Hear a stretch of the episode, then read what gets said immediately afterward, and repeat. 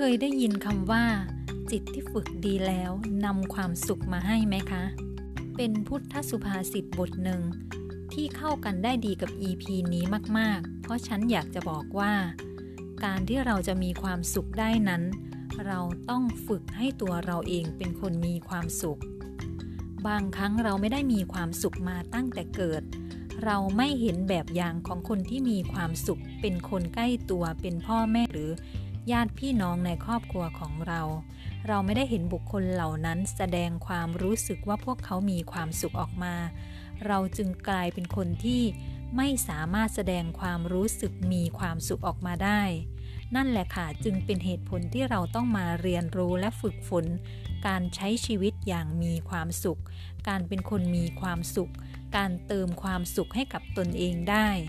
เพราะว่าความสุขนี้เราสามารถสร้างได้ เช่นเดียวกับความโชคดี ความมั่งคั่ง และสุขภาพที่ดี ความสัมพันธ์ที่ดี เราก็สามารถสร้างและฝึกฝนมันได้เช่นเดียวกัน เมื่อก่อนฉันไม่รู้ความลับในเรื่องนี้ ก็เอาแต่เฝ้าโทษชีวิตของตนเอง เฝ้าโทษอดีตของตัวเอง โทษบุคคลต่างๆ ที่ทำให้ชีวิตเราไม่มีความสุข แต่แท้ที่จริงแล้วเราไม่รู้ว่า ที่เราไม่มีความสุข เพราะเราไม่ได้เรียนรู้ที่จะเป็นคนมีความสุข ไม่ได้ฝึกฝนให้จิตใจของตนเองนั้น เน้นไปที่การเติมความสุขให้กับโลกภายในของตนเอง